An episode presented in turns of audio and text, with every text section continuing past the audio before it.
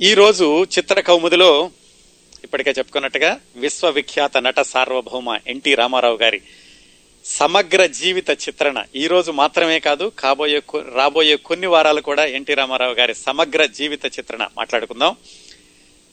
కొంతమంది స్థానికంగా రికార్డులు సృష్టిస్తారు అంటే తెలుగు సినిమాల్లో. కొంతమంది భారతదేశంలో రికార్డులు సృష్టించినట్టున్నారు సృష్టించిన వాళ్ళు ఉన్నారు అలాగే భారతదేశంలో ఉంటూ భారతదేశ చలనచిత్ర రంగంలో ఉంటూ ప్రపంచ రికార్డులు సృష్టించిన వాళ్ళల్లో బహుశా ఎన్టీ రామారావు గారిని తప్పనిసరిగా చెప్పుకోవాలి. తెలుగుదేశంలో తెలుగు సినిమాల్లో ఆయన సృష్టించిన రికార్డులు ఒకటి కాదు రెండు కాదు. అలాగే భారతదేశంలో ఆయన సృష్టించినటువంటి రికార్డు చెప్పుకోవాలంటే ఒక్క దానవీర సూరకర్ణ చాలు. సిని భారతదేశంలో థియేటర్లలో విడుదలైన అత్యధిక నిడివి గల చిత్రం దానవీర సూరకర్ణ నాలుగు గంటల ఏడు నిమిషాలు. అంతకు ముందు మేరానాం జోకర్ నాలుగు గంటల ఇరవై నిమిషాలు ఎంతో వచ్చి అది విడుదలయ్యాక నలభై నిమిషాలు కట్ చేశారు. అందుకని థియేటర్లలో నడిచినటువంటి అత్యధిక నిడివి గల చిత్రం దానవీర సూరకర్ణ ఆ దాని వెనకాల ఉన్నటువంటి శక్తి ఎన్టీ రామారావు గారు. ఎందుకంటే దాని నిర్మాత దర్శకుడు మూడు పాత్రలు ధరించి కేవలం నలభై మూడు రోజుల్లో నాలుగు గంటల ఏడు నిమిషాల సినిమాని నిర్మించడం అనేది ఒక్క ఎన్టీ రామారావు గారికి మాత్రమే సాధ్యమైంది. అట్లాగే నాలుగు గంటల ఏడు నిమిషాల్లో ఆయన నాలుగు గంటల పాటు తెర మీద కనిపిస్తూ ఉంటారు. ఈ ఒక్క సినిమా గురించి ఎందుకు చెప్తున్నానంటే అది భారతదేశంలో రికార్డు. అలాగే ప్రపంచంలో రికార్డు కూడా ఎన్టీ రామారావు గారు సృష్టించారు. ఒక నటుడు రాజకీయాల్లోకి వచ్చి సంవత్సరంలోగా తన పార్టీని అధికారంలోకి తీసుకురావడం అనేది ఎన్టీ రామారావు గారికి సాధ్యపడింది ఆ విధంగా అది ప్రపంచ రికార్డు కూడా. అయితే మన కార్యక్రమ పరంపరలో ఆయన రాజకీయ జీవితంలోకి వెళ్ళబోవడం లేదు. నట జీవితాన్ని గురించే మనం ఇన్ని వారాలు మాట్లాడుకోబోతున్నాం. ఎక్కడ మొదలు పెట్టాలి ఎన్టీ రామారావు గారి గురించి చెప్పాలంటే? ఎన్నైనా చెప్పుకోవచ్చండి. ఇందాక అన్నట్టుగా రాముడు అతడే రావణుడు అతడే కృష్ణుడు అతడే దుర్యోధనుడు అతడే భీష్ముడు అతడే కర్ణుడు అతడే. ఒక పాత్ర అని కాదు. అన్ని రకాల పాత్రల్ని ధరించి ఏ పాత్ర ధరిస్తే ఆ పాత్ర మాత్రమే కనిపించేలాగా ఇదే కృష్ణుడు దుర్యోధనుడు ఇలాగే ఉంటాడు. దుర్యోధనుడి రాజసం ఇలాగే ఉంటుంది కర్ణుడి త్యాగం ఇలాగే ఉంటుంది భీష్ముడి ఆ పెద్దరికం ఇలాగే ఉంటుంది అనేలాగా తెలుగువారి హృదయాల్లో చిరకాలం నిలిచిపోయిన మహానటుడు ఎన్టీఆర్. తెలుగు హీరోకి మాస్ ఇమేజ్ తెచ్చినటువంటి మొట్టమొదటి నటుడు ఎన్టీ రామారావు అని చెప్పొచ్చండి. పాతాళ భైరవి సినిమా వచ్చే వరకు కూడా హీరో అంటే ఒక కుటుంబ గాథా చిత్రాలకో లేకపోతే జానపద చిత్రాలకో లేకుంటే ఆ హీరో కథలో కథ ప్రకారం వెళ్ళిపోతూ ఉండేవాడు. పాతాళ భైరవ సినిమా వచ్చే ముందు వరకు కూడా హీరో అంటే కథతో పాటుగా కొట్టుకు వెళుతూ ఉండేవాడు. అంటే పరిస్థితులు హీరోని నడిపిస్తూ ఉండేవి. ఒక పాతాళ భైరవి సినిమా దగ్గర నుంచి అసాధ్యాలని సుసాధ్యం చేయడం తోటరాముడు కూడా రాజకుమారుని అందుకోగలడు అని నిరూపించడం అలాంటి కథతోటి వచ్చి తెలుగు హీరోకి మాస్ ఇమేజ్ తీసుకొచ్చినటువంటి మొట్టమొదటి మహానటుడు ఎన్టీ రామారావు గారు. ఆంధ్రులందరూ కూడా ఆప్యాయంగా ఆయన్ని ఎన్టీఓడు అని పిలిచిన అన్నగారు అని పిలిచిన వాళ్ళ మనసుల్లో ఆయన్ని నిలుపుకుని ఆయన్ని ఆరాధించినటువంటి అభిమానులు వేలాది మంది కోట్లాది మంది ఉన్నారని చెప్పుకోవచ్చు. ఇందాక వాసు గారు చెప్పినట్టుగా భారతరత్న అనేది చాలా చిన్న బిరుదు అవ్వచ్చు ఎన్టీ రామారావు గారికి. అంతకంటే కూడా అన్నగారు అని పిలవడం ఆయనకి చాలా పెద్ద బిరుదు అని మనం అనుకోవచ్చు. ఇవన్నీ ఉన్నటువంటి ఒకే ఒక వ్యక్తి one and only one Nandamuri Taraka Rama Rao. ఆయన గురించి ఆయన సమగ్ర జీవితం గురించి ఈరోజు మాట్లాడుకోబోతున్నాం. అలాగే రామారావు గారి జీవితం అంటే తెరిచిన పుస్తకం. ఎన్నో పుస్తకాలు వస్తాయి. ఆయన ఆయనతో కలిసి పనిచేసినటువంటి వ్యక్తులు వేల్ కొన్ని వందలాది వ్యాసాలు రాశారు ఆయన గురించి. అందరికీ తెలిసిన విశేషాలే. కానీ మరి వాటిని మనం ఒకసారి సమగ్రంగా మాట్లాడుకోవాలి అంటే మనం ఒక వి- ఒక విభిన్నమైనటువంటి కోణాల్లో చూద్దామండి ఆయన జీవిత చరిత్రని. అంటే అసలు రామారావు గారు ఆయనకున్నటువంటి వ్యక్తిత్వం ఆయనకున్నటువంటి లక్షణాలు ఎక్కడి నుంచి వచ్చాయి ఎలా వచ్చాయి అక్కడి నుంచి మొదలుపెట్టి ఈ విశేషాలన్నీ మాట్లాడుకుంటూ వద్దాం. ఒక ఎన్టీ రామారావు గారి సమగ్ర జీవిత చిత్రణ అంటే ఇంతకుముందు అనుకో ఎక్కడ మొదలు పెట్టాలి అని చాలా సేపు మదన పడడం జరిగింది. ఎక్కడ మొదలు పెట్టాలి? ఈయన బాల్యం నుంచి మొదలు పెట్టాలి అఫ్ కోర్స్ తప్పనిసరిగా. కాకపోతే బాల్యం కంటే కూడా అసలు ఎన్టీ రామారావు గారి వ్యక్తిత్వం దానికి పునాది వేసినటువంటి వ్యక్తులు ఎవరు? అక్కడ మొదలు పెడితే బాగుంటుంది అనిపించింది.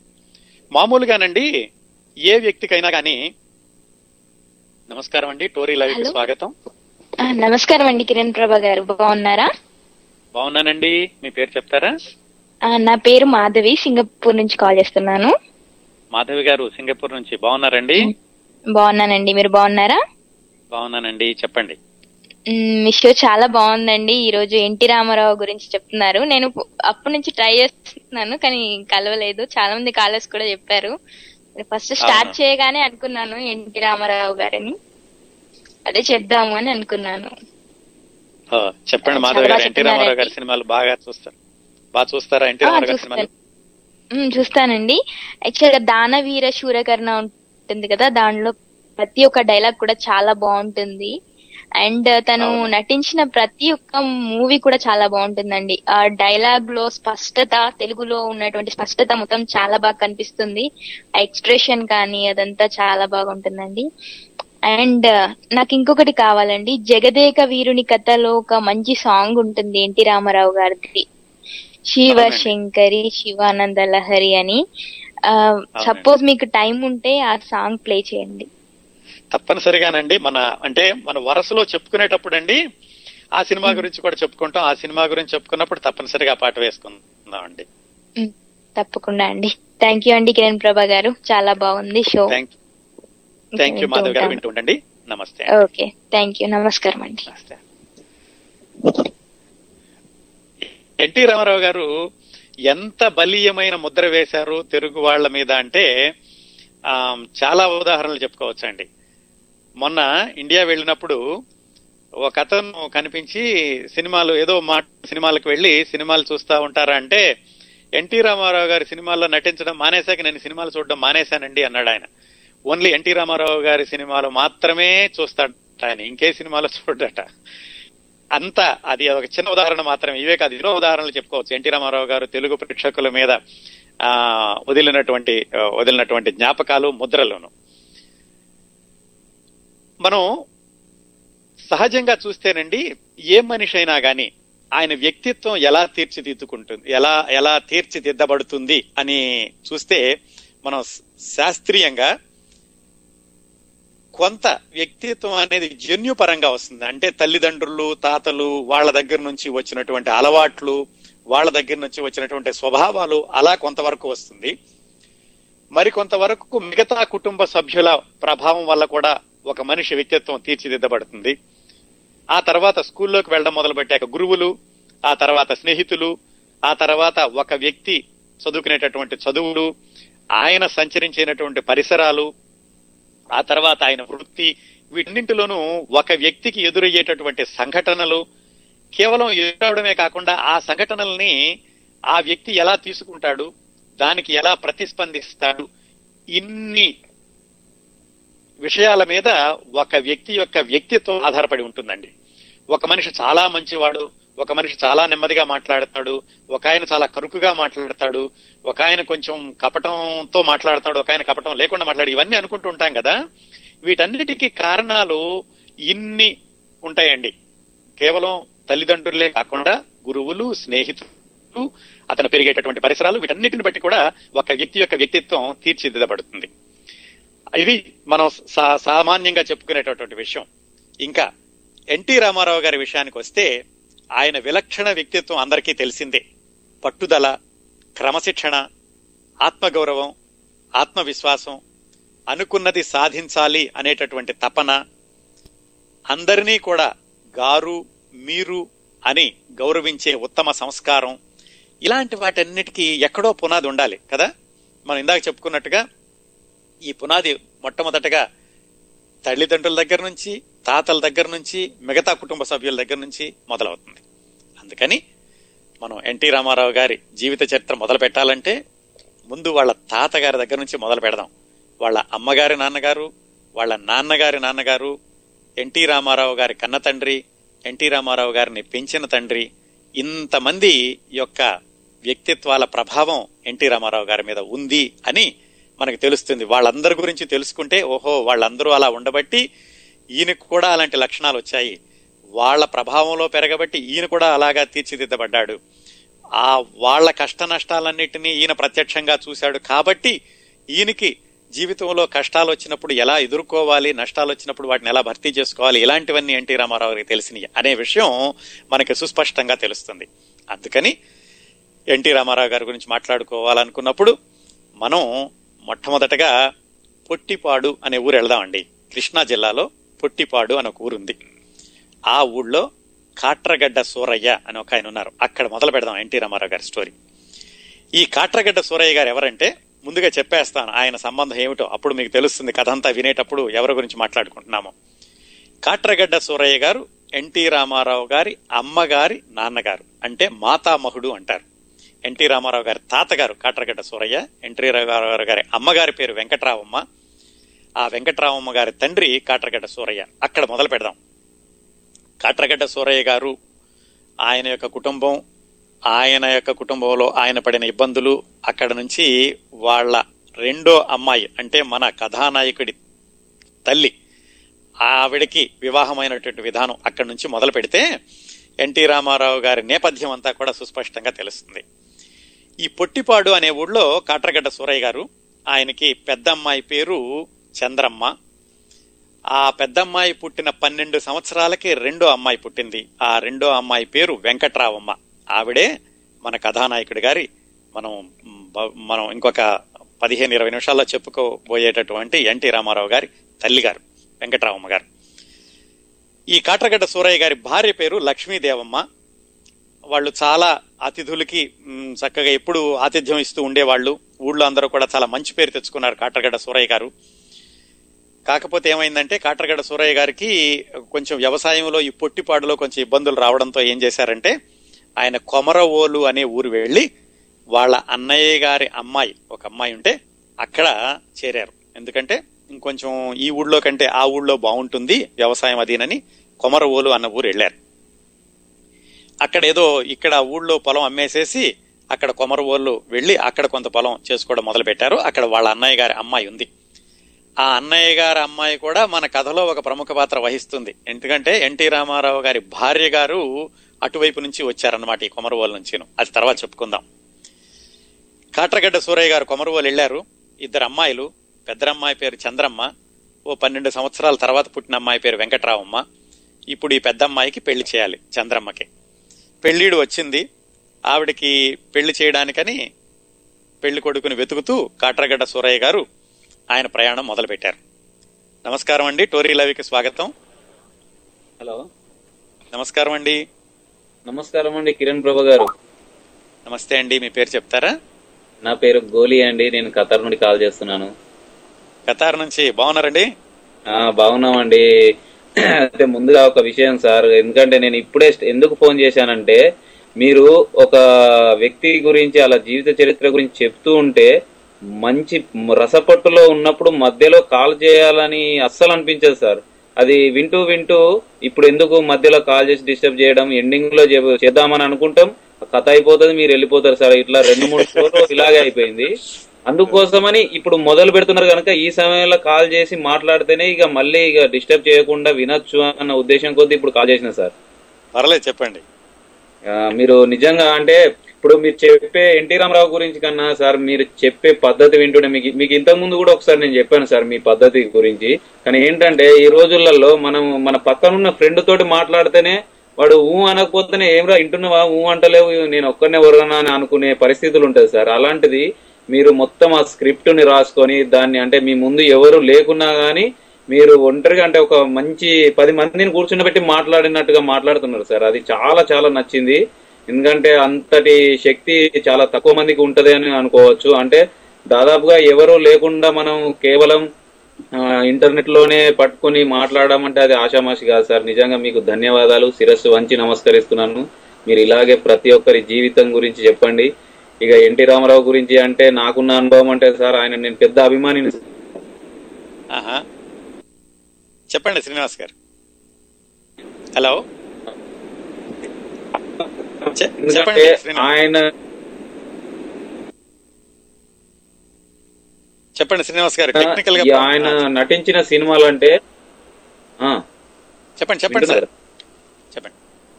ఓకే ఓకే పర్వాలేదు సార్. అయితే ఆయన ఆయన బాగా ఆయన ఆయన నటించిన సినిమా అంటే ఆయన ఏ క్యారెక్టర్ ఇచ్చినా ఆ క్యారెక్టర్లో లీనమవుతారు సార్. అసలు అతడు జన్మెత్తిందే ఈ సినిమాలో ప్రతి ఒక్క క్యారెక్టర్ని ప్రతిరూపంగా మనం చూపించడానికి అతడు జన్మెత్తిండేమో అని అనిపిస్తుంది సార్ అప్పుడు. అవును. అవునండి. టెక్నికల్గా ఏదో ప్రాబ్లం ఉన్నట్టుంది శ్రీనివాస్ గారు. మధ్య మధ్యలో కట్ అవుతోందండి. హలో హలో టెక్నికల్గా ప్రాబ్లం ఉన్నట్టుంది Srinivas garu. Thank you very much for calling and also thank you very much for all your compliments మీరు అన్నట్టుగా నేను ఇంటర్నెట్లో మాట్లాడుతున్నప్పటికీ నా మనసు కళ్ళ ముందు మీరందరూ ఉన్నారండి. ఇక్కడ సింగపూర్ నుంచి మాధవ్ గారు సౌత్ ఆఫ్రికా నుంచి మధురిమ గారు తిరుపతి నుంచి స్రవంతి గారు కాలిఫోర్నియా నుంచి గీత గారు ఆస్టిన్ నుంచి వాసు గారు ఖతార్ నుంచి మీరు మీరందరూ నా మనసు కళ్ళ ముందు ఉన్నారండి. అందుకని మీ అందరూ ఉన్నారు అనుకునే నేను ఈ కథ అంతా చెప్తూ ఉంటాను అనమాట సరే మళ్ళీ మన కథలోకి వెళదామండి. కాట్రగడ్డ సూరయ్య గారి దగ్గర మొదలు పెట్టాం కదా ఆయనకి ఇద్దరు అమ్మాయిలు అని చెప్పుకున్నాం. పెద్ద అమ్మాయి చంద్రమ్మ ఆవిడ పెళ్ళి చేద్దామని ఆయన ప్రయత్నాలు మొదలు పెట్టారు. మొదలుపెట్టి ఏం చేశారంటే కొమరవోలు దగ్గరలో నిమ్మకూరు అని ఒక ఊరుంది. అదే ఇప్పుడు మన కథానాయకుడి స్వగ్రామం కదా నిమ్మకూరు వెళ్ళారు. ఈ పెళ్ళి కొడుకుని వెదిగేటటువంటి క్రమంలో అక్కడ వెళ్ళినప్పుడు ఏంటో అనుకోకుండా ఆయనకు ఒక నాటకం చూడడం సంభవించింది. కాట్రగడ్డ సూరయ్య గారు ఒక నాటకం చూశారు. ఆ నాటకం పాండవోద్యోగ విజయాలు. ఆ నాటకంలో భీముడి వేషం వేశాడు ఒక ఆయన. భీముడి వేషం వేసినప్పుడు ఏం జరిగిందంటే ఆయన గద తీసి ద్రౌపది వస్త్రాపహరణం సీన్లో దుశ్శాసనుడి మీదకి గద ఎత్తడం అనేటటువంటి దృశ్యం. ఆ గద ఎత్తగానే దుశ్శాసనుడు భయపడిపోయి అంటే దుశ్శాసనుడు పాత్రధారి భయపడిపోయి స్టేజ్ మీద నుంచి గభాల్ని దూకేసి పారిపోవడం మొదలుపెట్టాడు. పారిపోయినాడు పారిపోకుండా ఆయన వెళ్ళేటప్పుడు ఆ ద్రౌపది చీర ఆయన చేతిలో ఉందేమో ఆ చీర కూడా లాక్కెళ్ళిపోయాడు. ఆ ద్రౌపది పాత్రధారి కూడా అబ్బాయే. అతను చివరిగా అర్ధనగ్నంగా స్టేజి మీద మిగిలిపోవడం భీముడు అలాగా రంకెలు వేయడం మొత్తానికి నాటకం అంతా రసాభాస అయింది. కాకపోతే ఈ నాటకం చూస్తున్నటువంటి కాట్రగడ్డ సూరయ్య గారికి ఆ భీముడి పాత్ర వేసిన అతను బాగా నచ్చాడు. ఇడెవడో కుర్రాడు చాలా బాగున్నాడు నాటకం సంగతి పక్కన పెట్టి ఎవరా అని ఆయన ఎంక్వైరీ చేయడం మొదలుపెట్టాడు. ఆయన ఈ భీముడి పాత్రధారి ఎవరు అని కనుక్కున్నప్పుడు అతని పేరు రామయ్య అని తెలిసింది. ఆయన్ని నిమ్మకూరులో షోకు రామయ్య అని కూడా అంటారు. ఎందుకు ఆయన షోకు రామయ్య అనేటటువంటి అవసరం ఎందుకు వచ్చింది? ఈ షోకు రామయ్య ఎవరు? అసలు ఈ షోకు రామయ్య దగ్గర ఎందుకు మొదలు పెడుతున్నాం అంటే మన కథని ఇందాక మొదట్లో చెప్పుకున్నట్టుగా ఎన్టీ రామారావు గారి కన్న తండ్రి పెంచిన తండ్రి అన్నాం కదా. ఎన్టీ రామారావు గారి పెంచిన తండ్రి ఈ షోకు రామయ్య. అందుకని అక్కడ మొదలు పెడుతున్నాం ఈ కథని. ఎన్టీ రామారావు గారి పెద్దమ్మ గారి భర్త అంటే పెదనాన్న. ఆ షోకు రామయ్య గారి యొక్క ప్రభావం ఎన్టీ రామారావు గారి మీద చాలా ఉంది. చిన్నప్పుడే ఈ షోకు రామయ్య అన్న ఆయన ఎన్టీ రామారావు గారిని దత్తత తీసుకుని తనలో ఉన్నటువంటి ఈ నాటకంలో ఉన్నటువంటి లక్షణాలన్నింటినీ ఎన్టీ రామారావు గారికి వచ్చేలాగా చేశారు కథనం ప్రకారం. అందుకని అక్కడ మొదలు పెడుతున్నాం. సరే ఈ కాట్రగడ్డ సూరయ్య గారు ఈ రామయ్యను చూసి ఆయన బాగున్నాడు అనుకుని ఆయన్ని వాళ్ళ పెద్దమ్మాయికి సంబంధం మాట్లాడదాం అని అనుకున్నారు. అసలు ఈ షోకు రామయ్య గారి ఆయన యొక్క బ్యాక్గ్రౌండ్ ఏంటో చూద్దాం. నిమ్మకూరులో నందమూరి అక్కయ్య గారు అని ఒక ఆయన ఉన్నారు. బాగానే ఆస్తిపరులు. వాళ్ళ పెద్ద అబ్బాయి పేరు రామయ్య. రెండో అబ్బాయి పేరు సుబ్బయ్య. మూడో అబ్బాయి పేరు నాగయ్య. ఇప్పుడు మనం మాట్లాడుకోబోయేటటువంటి వ్యక్తి రామయ్య పెద్ద అబ్బాయి. ఈ నందమూరి అక్కయ్య గారు చిన్నప్పుడే చనిపోయాడు. పోయేసరికి ఇంట్లో పెద్ద కొడుకు ఈ రామయ్య. పెద్ద కొడుకు అవడంతో సాధారణంగా చిన్న చిన్న వాళ్ళందరూ అన్నయ్య మాట వింటారు కదా. దాంతో ఇతనికి ఏమైందంటే తను ఆడిందే పాట పాడిందే పాట అన్నట్టుగా చిన్నప్పటి నుంచి కూడా ఆయనకి జల్సాగా సరదాగా తిరగడం తిరగడం అలవాటైంది. ఆ రోజుల్లో ఎలా ఉంటుందనండి? మళ్ళీ ఆ రోజుల్లో అంటే మనం మాట్లాడుకుంటోంది దాదాపుగా వంద సంవత్సరాల క్రిందట సంగతి. ఇంకా స్వాతంత్ర్యం రాకముందు బ్రిటిష్ వాళ్ళే మన పాలిపాలిస్తున్న రోజుల్లో వంద సంవత్సరాల క్రిందట పల్లెటూళ్ళలో జీవితం ఎలా ఉండేదంటే సాధారణంగా ఆ ఊళ్ళో రైతులు ఒక రెండు జతల బట్టలు ఉండేవి ముతక పంచులు అనేవాళ్ళు. ఈవెన్ కద్దర పంచులు కూడా కాదు. కాటన్తో నేర్చినటువంటి ముతక పంచులు. వాటితోటే వ్యవసాయానికి వెళుతూ ఉండేవాళ్ళు. ఒక తెల్ల బట్టలు మాత్రం ఒక జత ఎక్కడో దాచుకుని ఏదైనా ఏదైనా ఫంక్షన్స్కి వెళ్ళాల్సి వచ్చినప్పుడు ఆ తెల్ల బట్టలు వేసుకుని కొంచెం అత్తర్ రాసుకుని వెళుతూ ఉండేవాళ్ళు. ఇది ఒక సగటు పల్లెటూరి రైతు యొక్క జీవన విధానం అలా ఉంటూ ఉండేది. అయితే దీనన్నిటికీ భిన్నంగా ఈ రామయ్య ఎలా ఉండేవాడంటే రోజు ఒక తెల్ల పంచి కట్టుకుని తెల్ల చొక్కా తొడుక్కుని దాని మీద ఇంగ్లీష్ వాళ్ళు వేసుకున్నట్టుగా ఒక కోటు వేసుకుని ఆ కోటుకి ఒక గడియారం వేలాడ తీసుకుని మధ్య పాపడ తీసి జులపాల జుట్టు పెంచుకుని ఇదంతా ఒక ఒక నటుడు నడిచి వస్తున్నట్టుగా ఉండేవాడు.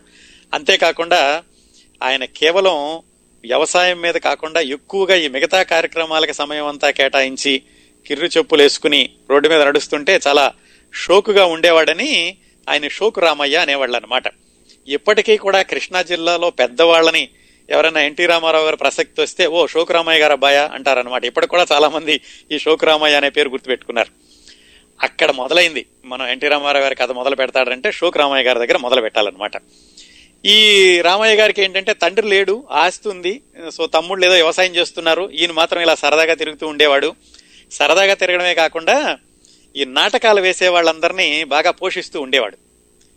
ఆయనటండి ఒక భట్రాజును కూడా వెంట తిప్పుకుంటూ ఉండేవాడట. భట్రాజు అంటే పొగుడుతూ ఉంటాడు. మీరు అంత గొప్పవాళ్ళు ఇంత గొప్పవాళ్ళు అని. అలాగా ఒక భట్రాజును కూడా వెంట వేసుకుని తిరుగుతూ ఉండేవాడు. నాటకాలంటే విపరీతమైన ఆసక్తి. ఎట్లాగైనా నాటకాలు వెయ్యాలి. నాటకాల్లో పేరు తెచ్చుకోవాలని కాదు కానీ అదొక విధమైనటువంటి ఆకర్షణ ఈ షోకు రామయ్యకి అందుకని ఊళ్ళో వాళ్ళందరినీ పోగు చేసి మొత్తానికి ఈ పాండవోద్యోగ విజయాలు నాటకం మొదలుపెట్టాడు. ఈ పాండవోద్యోగ విజయాలు నాటకం మొదలుపెట్టినప్పుడు ఊళ్ళో వాళ్ళందరూ ఏంటంటే అసలు మామూలుగానే రామయ్య నడుస్తున్నాడు షోకు రామయ్య వస్తున్నాడు అంటే విపరీతంగా జనాలందరూ చూసేవాళ్ళు అనమాట అలాంటిది నాటకం వేస్తున్నాడంటే ఏముంది? ఇంకా చుట్టుపక్కల ఊళ్ళ నుంచి అందరూ వచ్చి ఈ నాటకం చూశారు.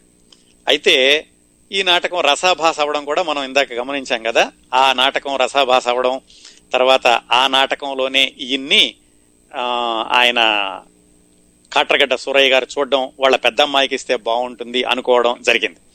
ఈ నాటకం వేయడానికి ఈ నిమ్మకూరుకు చుట్టుపక్కల ఉన్న ఊళ్ళు ఔరుపూడి నిభానుపూడి మంత్రిపాలెం కొమరోలు పెరిసేపల్లి పెదముత్తేవి చినముత్తేవి ఇన్ని ఊళ్ళ నుంచి ఈ రామయ్య గారు నాటకం వేస్తున్నాడంటే చూడడానికి వచ్చారు. చివరికి ఆ నాటకం అలా అయింది. కాకపోతే ఆయన కాటరగడ్డ సూరయ్య గారి దృష్టిలో పడ్డాడు.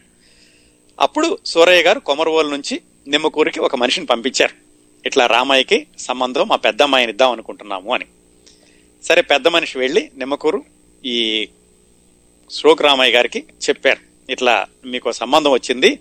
పలానా కాట్రగడ్డ సూరయ్య గారు వాళ్ళ పెద్ద అమ్మాయిని నీకు ఇద్దాం అనుకుంటున్నారు. పైగా నీ నాటకం చూశారట. నీ నాటకం చూసి ఆయనకి చాలా ఆసక్తి వచ్చింది. నువ్వంటే చాలా ఇష్టపడ్డారు. నాటకం చూసి ఇష్టపడ్డారు అనగానే శోకరామయ్య గారికి మరి కొంచెం ఆసక్తి వచ్చింది. మొత్తానికి పెద్దవాళ్ళు కూడా చెప్పారు. చివరికి ఆయన పెళ్ళికి ఒప్పుకున్నారు. ఆ విధంగా కాట్రగడ్డ సూరయ్య గారి పెద్దమ్మాయి చంద్రమ్మ చంద్రమ్మని వివాహం చేసుకున్నాడు శోకరామయ్య గారు. శుక్రామయ్య గారి నాన్నగారి పేరు నందమూరి అక్కయ్య. ఆయన చిన్నప్పుడే మరణించారని చెప్పుకున్నాం కదా. ఆ విధంగా శోకురామయ్య చంద్రమ్మ గారు భార్యాభర్తలయ్యారు. సరే పెళ్ళయింది. పెళ్ళయ్యాక ఈయన మాత్రం ఈ వ్యవహారాలేం మారలేదు. నాటకాలు వేయడం సరదాగా తిరగడం ఇదేం మారలేదు. ఇంకా తల్లి కూడా లేకపోవడంతో ఇంకా ఆయనకి ఇంకేమి హద్దు లేదు. ఈయన విపరీతంగా నాటకాలు వేయడం మొదలుపెట్టాడు. ఇక అల్లుడు ఇలా అయిపోతున్నాడని కొంచెం దగ్గరుంటే ఏమైనా కొంచెం పద్ధతిలో పెట్టొచ్చు అని చెప్పి కాట్రగడ్డ సూరయ్య గారు కూడా నిమ్మకూరు వచ్చేసి ఆయనతోటి ఉన్నారు ఎవరు అల్లుడితోటి. అల్లుడితోటి ఉండేసరికి ఆయన కొంచెం అల్లుడిని పద్ధతిలో పెట్టడానికి ప్రయత్నించడం మొదలుపెట్టారు. అయితే చాలా సంవత్సరాలు అయినప్పటికీ వాళ్ళకి పిల్లలు పుట్టలేదు ఎవరికి? చందరమ్మ గారికి శోకరామయ్య గారికి. అంతవరకు వచ్చాక ఇప్పుడు మనం ఈ కాట్రగడ్డ సూరయ్య గారి రెండో అమ్మాయి వివాహం గురి దగ్గరికి వెళదాం. అంటే రెండో అమ్మాయి అంటే మన కథానాయకుడి తల్లి గారు ఇంతవరకు మనం చెప్పుకున్నది ఎన్టీఆర్ గారి పెద్దమ్మ గారి గురించి అన్నమాట. ఎందుకు అంత వివరంగా చెప్పుకున్నామంటే ఆ పెదనాన్న గారు ఎన్టీ రామారావు గారిని పెంచుకున్నారు చిన్నప్పుడు. ఆ పెదనాన్న గారి యొక్క లక్షణాలు ఎన్టీ రామారావు గారి మీద చాలా వచ్చినాయి. అందుకని చెప్పి ఇంతవరకు ఎన్టీ రామారావు గారిని పెంచుకున్న తండ్రి షోకు రామయ్య గారి గురించి ఆయన నేపథ్యం గురించి మాట్లాడుకున్నాం. తర్వాత ఎన్టీ రామారావు గారి తండ్రి గారు తల్లి గారు వాళ్ళ వివాహం ఎలా జరిగింది? ఆ విశేషాల్లోకి వెళ్ళబోయే ముందు ఎన్టీ రామారావు గారి సొంత సినిమా ఆయనకి చాలా ఇష్టమైనటువంటి కాన్సెప్ట్ ఏమిటంటే ఉమ్మడి కుటుంబం. దాని నుంచి ఈ పాట విందాం. కుటుంబం ఉమ్మడి కుటుంబం కుటుంబం ఉమ్మడి కుటుంబం. చక్కని హృదయాలకు చక్కని ప్రతిబింబం.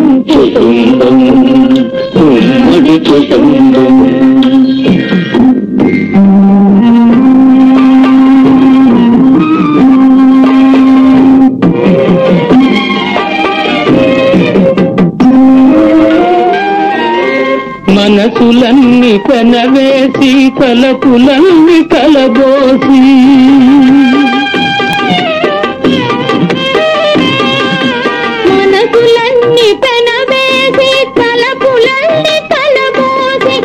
మమతలు పండించేది మంచితనం పెంచేది కుటుంబం. ఉమ్మడి కుటుంబం. కుటుంబం. ఉమ్మడి కుటుంబం.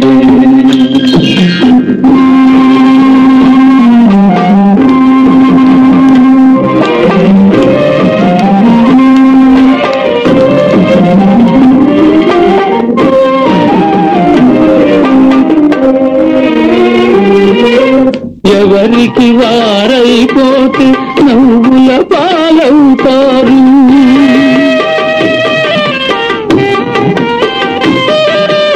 ఎవరికి వారైపోతే నవ్వుల పాలవుతారు?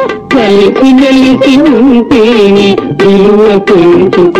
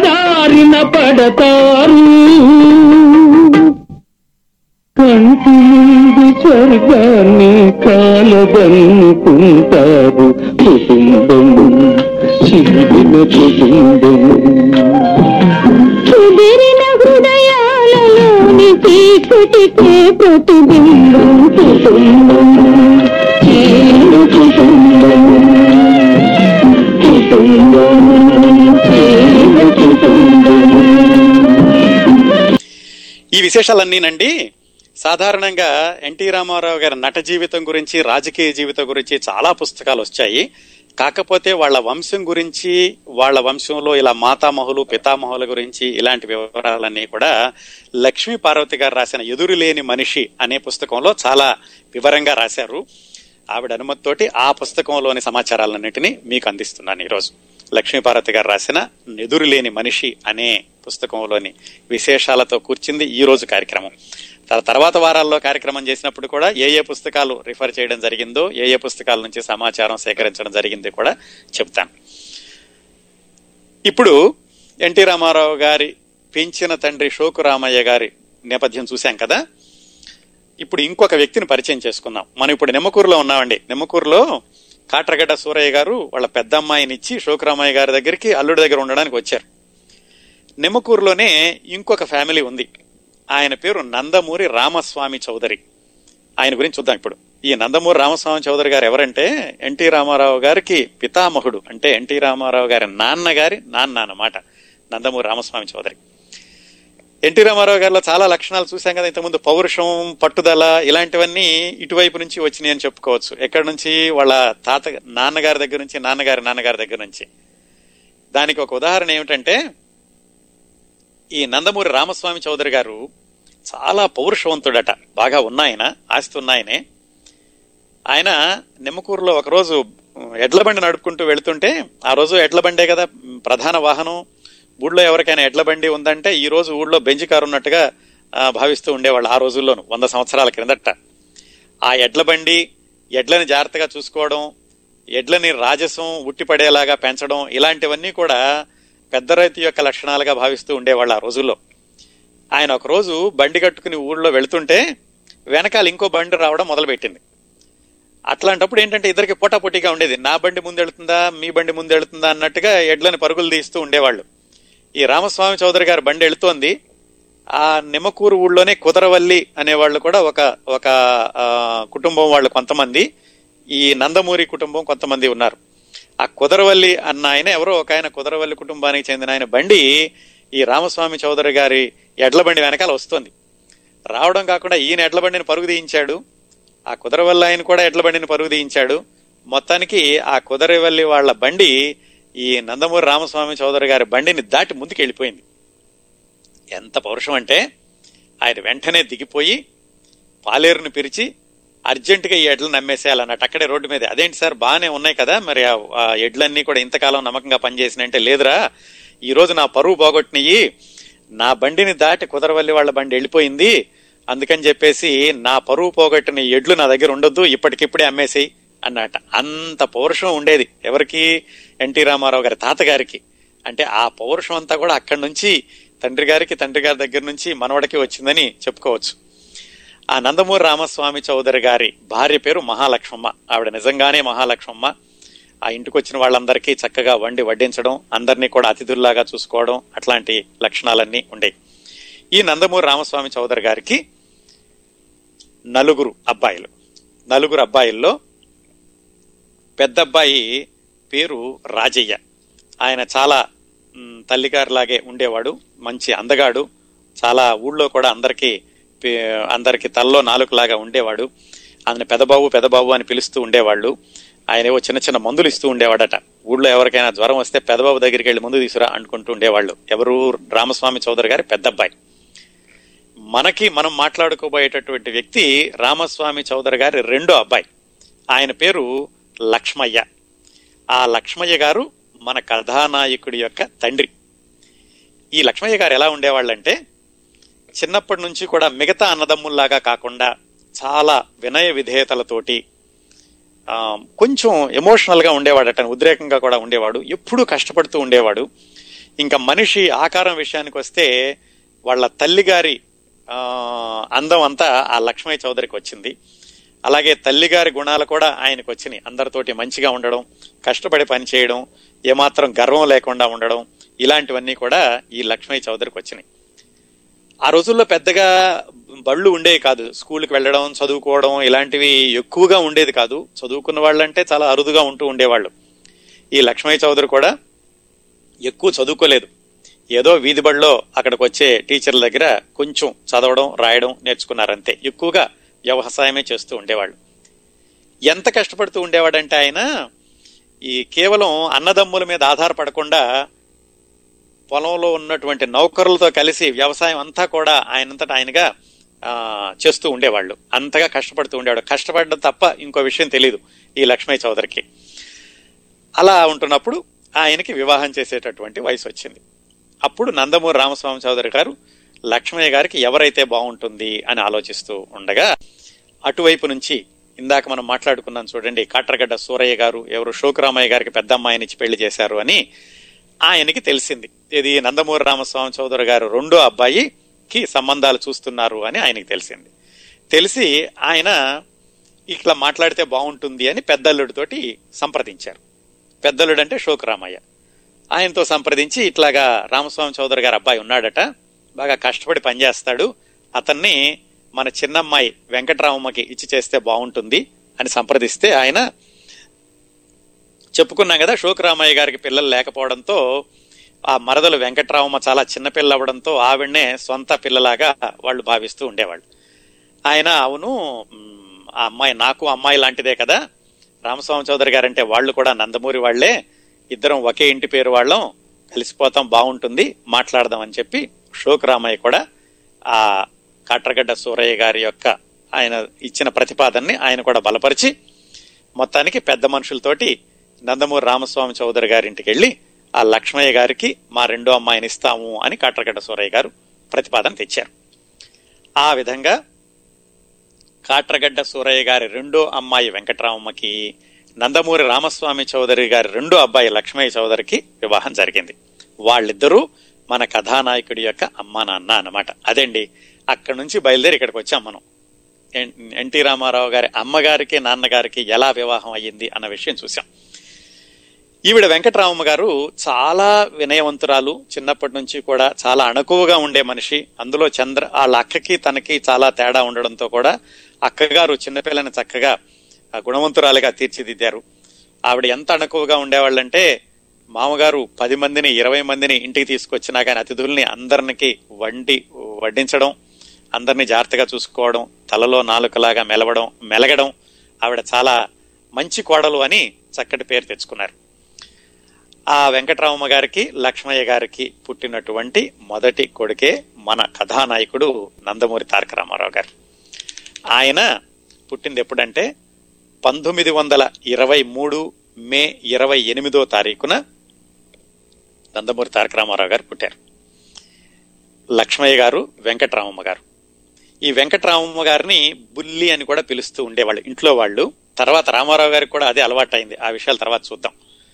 ఈయన పుట్టిందటండి రుధిరోద్గారి నామ సంవత్సరం. అది వైశాఖ మాసం.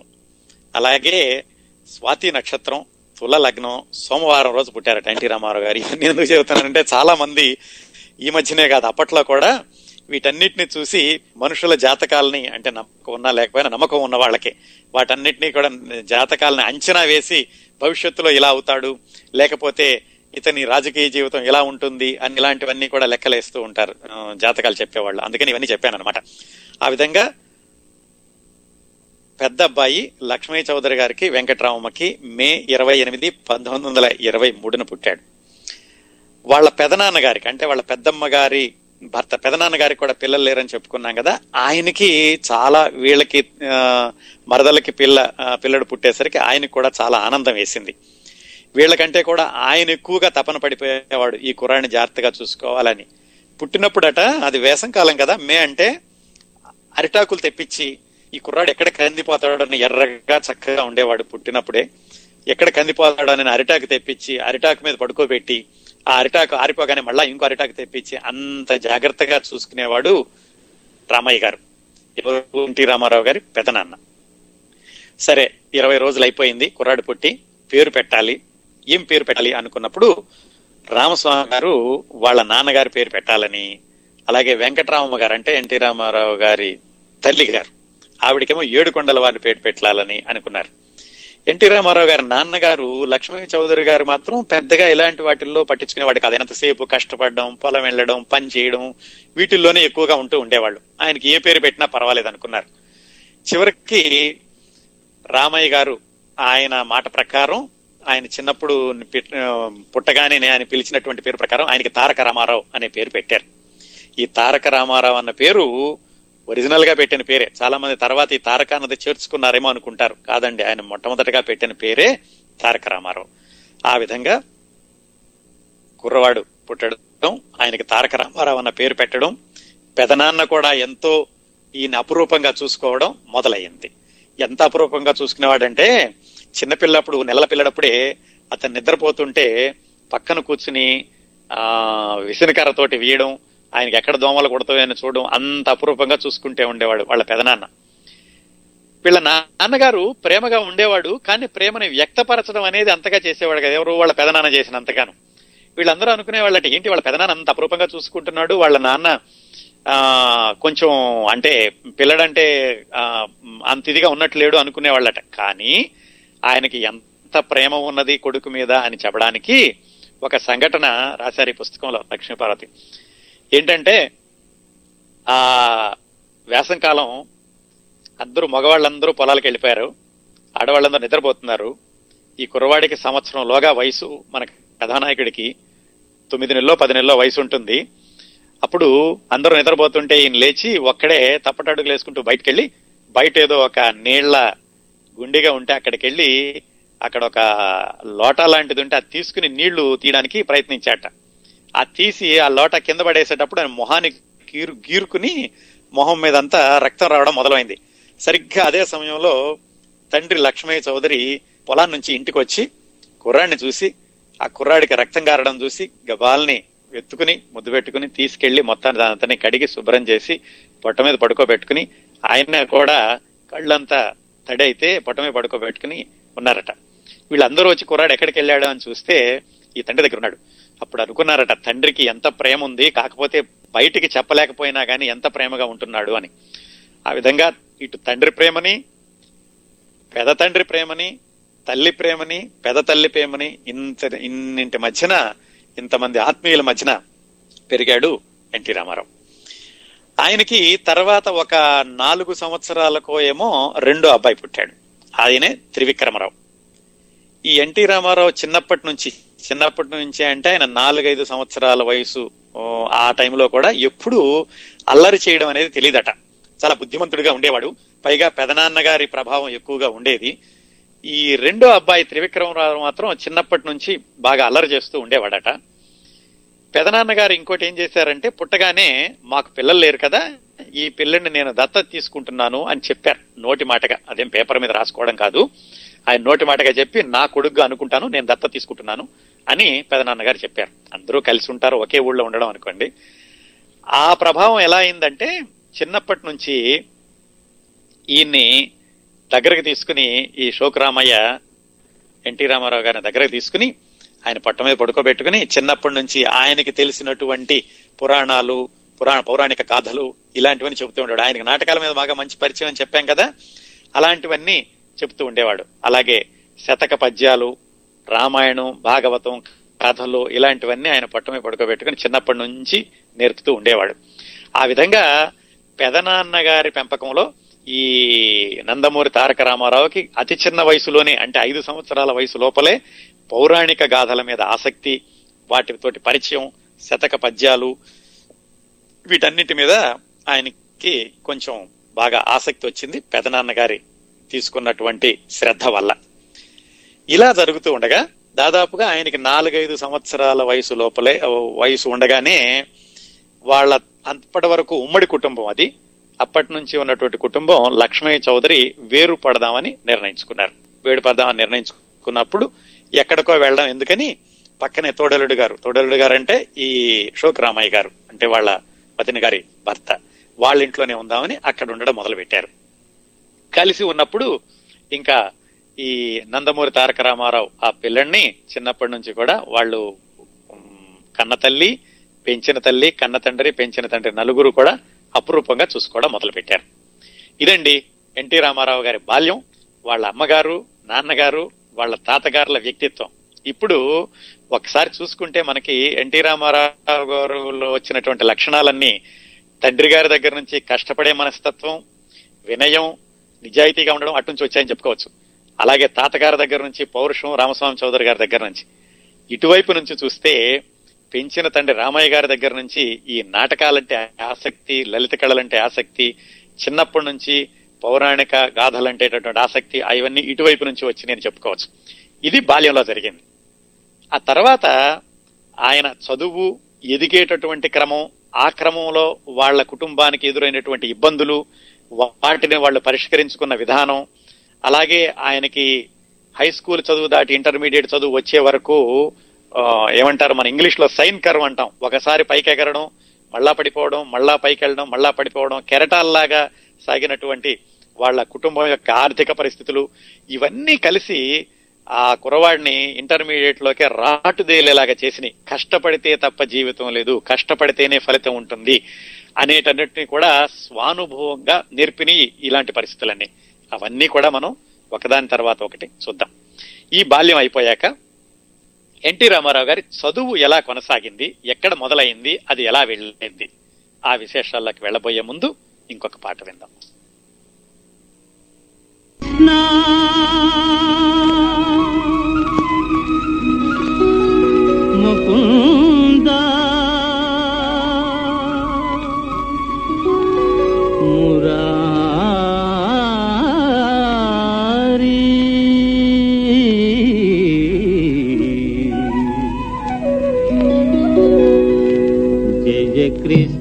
ముకుంద మురారి జయ కృష్ణ ముకుంద మురారి జయ గోవింద బృంద విహారి కృష్ణ ముకుంద మురారి జయ గోవింద బృంద విహారి కృష్ణ ముకుంద మురారి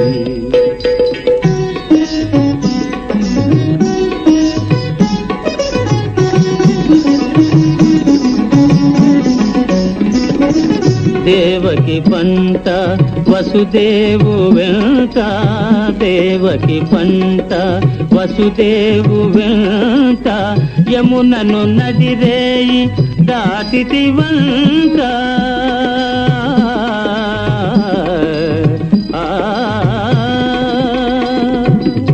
వెలసితి వంట నందుని జింత వెలసితి వంట వెలసితివంత నందుని జింత రేపల్లె ఇల్లాయేనంత కృష్ణ ముకుంద మురారి జయ గోవింద బృంద విహారీ.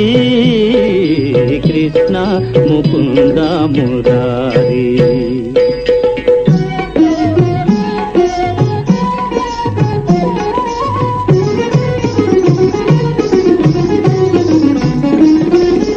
నీ పలుగాకి పనులకు గోపెమ్మ. నీ పలుగాకి పనులకు గోపెమ్మ. గోపించి నిన్ను రోట బంధించేనంట.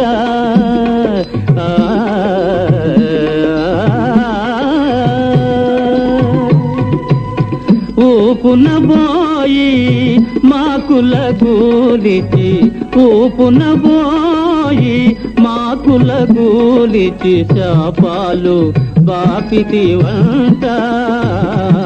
కృష్ణ ముకుంద మురారి జయ గోవింద బృంద విహారీ కృష్ణ ముకుంద మురారి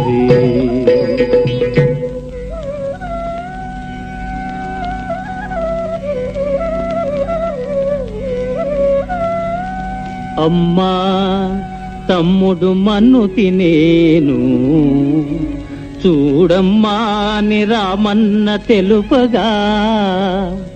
అన్నా నిచవినులిమి యశోద. ఏదన్నా నీ నోరు చూపు మనగా ఆ.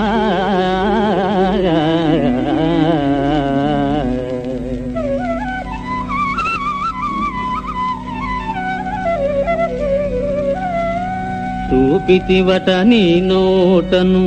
బాపురే పదునాలుగు భువన భాండముల ఆ రూపము గనిన యశోదకు తాపమున నశించి జన్మధన్యతగా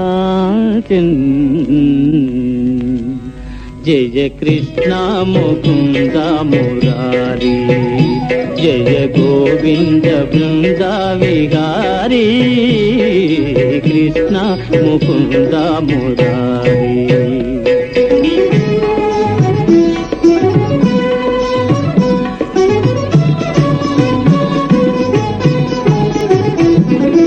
కాళీయ ఫణి ఫణ జాలాన ఝణ ఝణ కాళీయ ఫణి ఫణ జాలాన ఝణ ఝణ కేళీ ఘటించిన గోప కిశోరా. ఆ.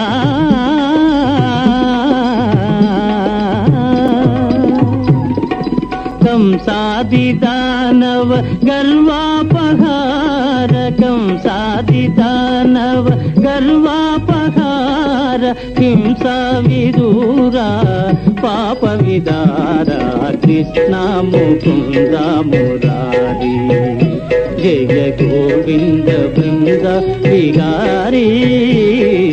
కృష్ణ ముకుంద మురారి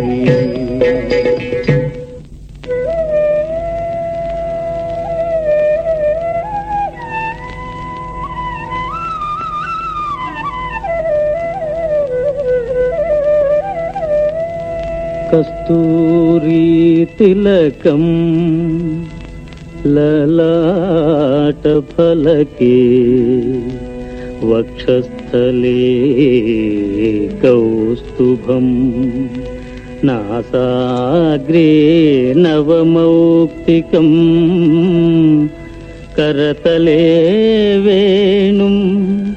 కరే కంకణం సర్వాంగే హరిచందనం చ కలయం.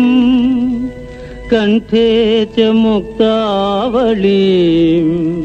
గోపస్త్రీ పరివేష్టితో విజయతే గోపాల చూడామణి.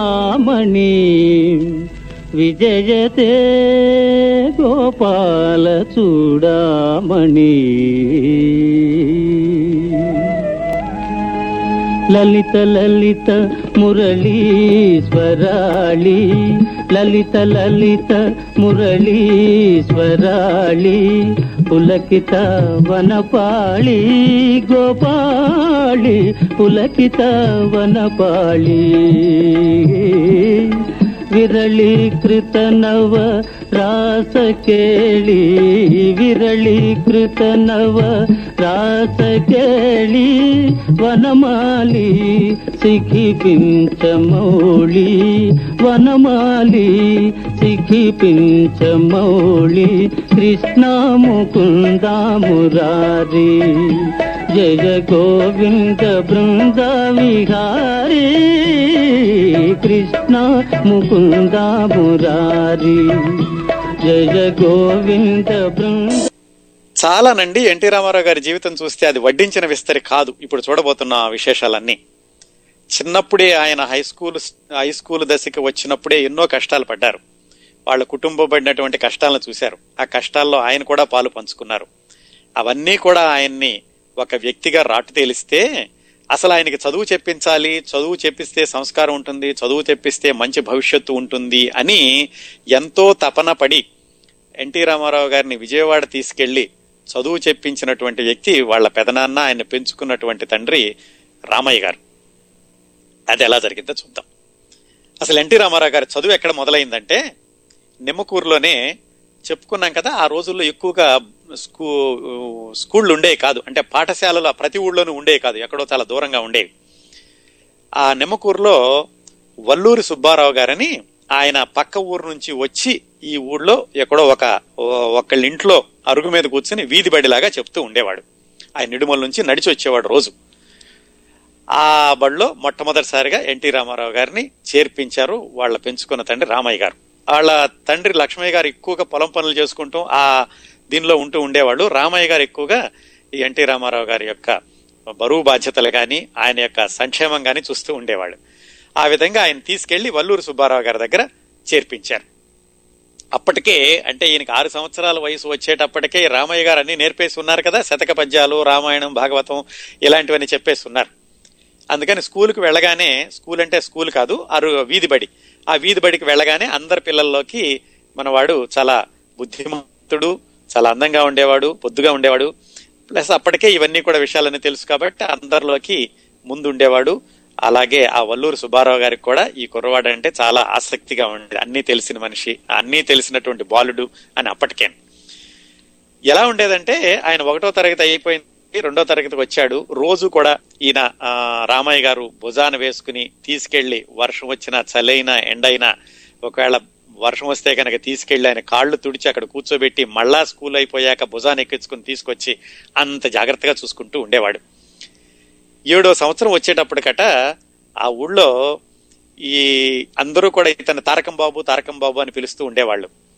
ఎలా ఉండేవాడంటే ఒక పొట్టి నిక్కరు మోచేతుల దాకా చొక్కా చేతికి మురుగులు పెళ్ళో మెళ్ళో మెళ్ళో పులిగోరు కాలిక కడియాలు ఇవన్నీ పెట్టుకుని మొహానం చిన్న బొట్టు కూడా పెట్టుకుంటూ ఉండేవాడు. ఆయన. బాగా ఆరేడేళ్ళ వయసులోనే. ఆ వయసులో ఈయన చిన్నప్పుడే పెదనాన్నగారి దగ్గర నుంచి నేర్చుకున్నటువంటి రామాయణ భాగవతాలు తర్వాత వల్లూరు సుబ్బారావు గారి దగ్గర నుంచి నేర్చుకున్న పాఠాలు ఇవన్నీ కలిసి రామాయణం చదువుతూ ఉండేవాడు అతి చిన్న వయసులోనే. అందుకని ఆ ఊళ్ళో ఏదైనా శుభకార్యం జరిగితే తారకం బాబును పిలవండి అని ఈ కురాన్ని కూర్చోబెట్టుకుని రామాయణం చదివించుకునే వాళ్ళట ఇదిగో ఇందాక చెప్పాను చూడండి ఆ వేషంలో చూస్తే అందరికీ భక్త ప్రహ్లాదుడు చదువుతున్నాడా అనుకుని అనుకుంటూ ఉండేవాళ్ళు. అంత చిన్న వయసులోనే ఊళ్ళో వాళ్ళందరి యొక్క అభిమానము మన్ననలే కాకుండా కుర్రవాడు చాలా మంచివాడు బాగా చదువుకుంటాడు అన్నీ తెలిసినవాడు అనేటటువంటి పేరు తెచ్చుకున్నాడు.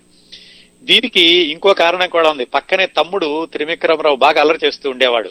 ఆ పోలికతో కూడా ఇతన్ని చాలా ఈ ఈ ఊళ్ళో పిల్లలకి చెప్పాల్సి వస్తే గనక ఆ తాకం బాబుని చూసి నేర్చుకో రామయ్య గారు పెద్ద అబ్బాయిలాగా ఉండాలి అని అందరూ అంటూ ఉండేవాళ్ళు. ఆ విధంగా ఆయనకి ఒకటి రెండు తరగతులు పూర్తయినాయి. మూడో తరగతి కూడా ఆ వల్లూరు సుబ్బారావు గారి దగ్గరే చదువుకున్నారు. ఇంకోటి ఈయన వ్యక్తిత్వాన్ని ప్రభావితం చేసిన వ్యక్తి వల్లూరు సుబ్బారావు గారు అని కూడా చెప్పుకోవాలి. ఆయన అవడానికి వీధి బడి చెప్పేటటువంటి మాస్టరే కానీ ఊళ్ళో అందరికీ తల్లో నాలుకలాగా ఉండడమే కాకుండా ఆ రోజుల్లో ఎలా ఉండేదంటే చదువుకున్న వాళ్ళు తక్కువగా ఉండేవాళ్ళు. అందుకని ఊళ్ళో ఎవరికైనా నోట్లు రాసి పెట్టడం ప్రామిసరీ నోట్లు ఉత్తరాలు రాసి పెట్టడం ఇలాంటివన్నీ కూడా ఆ వలు చేసేవాళ్ళు. అవన్నీ కూడా చూసేవాడు చిన్నప్పటి నుంచి ఎన్టీ రామారావు. అంటే ఒకళ్ళకి ఎలాగా సహాయపడాలి సహాయపడితే మళ్ళీ సహాయం ఎలా వస్తుంది అన్నది ఆ ఊళ్ళో వాళ్ళందరూ కూడా సుబ్బారావు గారిని బాగా చూసుకుంటూ ఉండేవాళ్ళు. సాయంకాలం అయ్యేసరికి ఆయన కూరగాయలు అవన్నీ వాళ్ళు ఇచ్చినట్టు ఊళ్ళో వాళ్ళు ఇచ్చిన కూరగాయలన్నీ తీసుకుని ఆయన మళ్ళీ నిడుమూలు వెళ్ళిపోవడం మర్నాడు పొద్దున్న నడిచి రావడం ఇలా జరుగుతుండేది. ఇవన్నీ కూడా ఆ చిన్నపిల్లడైనటువంటి తారకం బాబు మీద ఇవన్నీ కూడా ప్రభావాన్ని చూపించినాయి. సరే ఒకటి రెండు మూడో తరగతులు అక్కడ అయిపోయినాయి. నాలుగో తరగతికి వచ్చేటప్పటికి రామయ్య గారికి ఈ కుర్రాడికి ఇంగ్లీష్ నేర్పిస్తే బాగుంటుంది అనిపించింది. ఇవన్నీ మనం పంతొమ్మిది వందల ముప్పై మూడు ముప్పై నాలుగు సం- నాటి సంగతులు అంటే ఎనభై సంవత్సరాల క్రిందటి సంగతులు మనం మాట్లాడుకుంటుంది. అనిపించి ఆయనకి ఇంగ్లీష్ నేర్పితే బాగుంటుంది. పైగా ఆ రోజుల్లో ఏంటంటే ఇంగ్లీష్ ఆంగ్లేయుల ప్రభావంతో ఇంగ్లీష్ నేర్చుకుంటే ఉద్యోగాలు తొందరగా వస్తాయని ఆ ఇది కూడా ఉండడంతో ఇంగ్లీష్ నేర్పించడానికని ఎక్కడ నేర్పించాలి అని చూసి ఆయనకి ఏమైందంటే పక్కనే నిభానుపూడి అని ఒక ఊరుంది. ఔరుపూడి ఔరుపూడి అని ఒక ఊరుంది. ఆ ఊళ్ళో ఎవరో ఆ ఔరుపూడిలో మునసవు గారింట్లో ఒక ఆయన ఇంగ్లీష్ బడి పెట్టాడు. ఆయన ఇంగ్లీష్ కూడా నేర్పుతున్నాడు అని తెలిసి ఈయన కుర్రాన్ని భుజం మీద ఎక్కించుకుని మళ్ళా అక్కడికి ఔరుపూడి తీసుకెళ్ళి ఆ ఇంగ్లీష్ స్కూల్లో జాయిన్ చేశాడు. అక్కడ నాలుగు ఐదు తరగతులు అక్కడ చదువుకున్నాడు. అక్కడ చదువుకునేటప్పుడు కూడా రోజు పొద్దున్నే ఈయన భుజాన్ని ఎక్కించుకుని అంత దూరం తీసుకెళ్ళి అవురుపూడి ఆ స్కూల్లో చేర్పించి మళ్ళా సాయంకాలం అక్కడి నుంచి వెనక్కి తీసుకొచ్చి అంత శ్రద్ధ తీసుకునేవాడు రామయ్య గారు. అక్కడ అయిపోయింది నాలుగు ఐదు అయిపోయింది. ఆ విధంగా ఒకటి రెండు మూడు నిమ్మకూరులో చదువుకున్నారు నాలుగు ఐదు అవురుపూడిలో చదువుకున్నారు. ఆరో తరగతి వచ్చింది. ఆరో తరగతికి ఎక్కడ జాయిన్ చేయాలి అనుకున్నప్పుడు ఇదంతా కూడా రామయ్య గారే చూస్తున్నారు. ఈ కుర్రాడి యొక్క బాగోగులు కుర్రాడికి ఎలా చదువు చెప్పించాలి అనేది.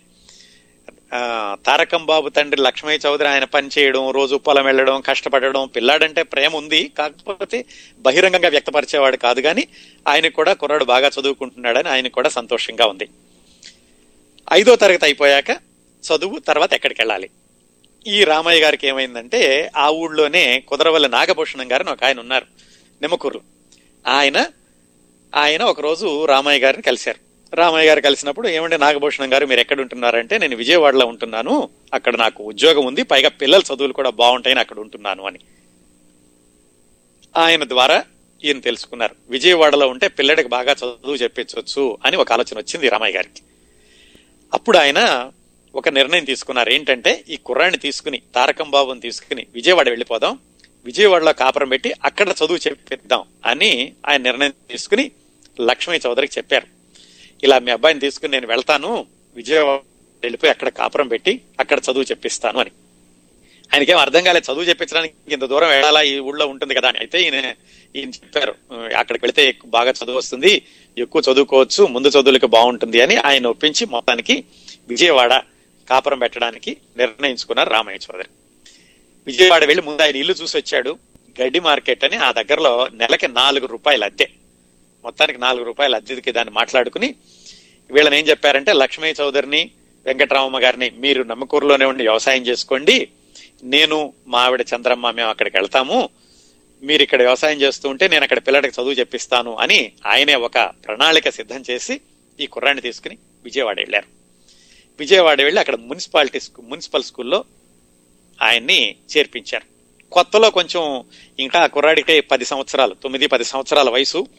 కొంచెం కంగారు పడి ఇంటికి వెళ్ళిపోదాం అక్కడ అమ్మా నాన్న ఉంటారు అందరూ ఉంటే బాగుంటారు అంటుంటే ఈయన నచ్చజెప్పి లేదు ఇక్కడ ఉంటే బాగా ఉంటుంది ఇంకా పిల్లలు కూడా తొందరగా స్నేహితులు అవుతారు ఇక్కడ చదువుకుంటే మంచి చదువు వస్తుంది అని మొత్తానికి నచ్చ చెప్పి అక్కడే విజయవాడలో కొనసాగేలాగా చేశారు.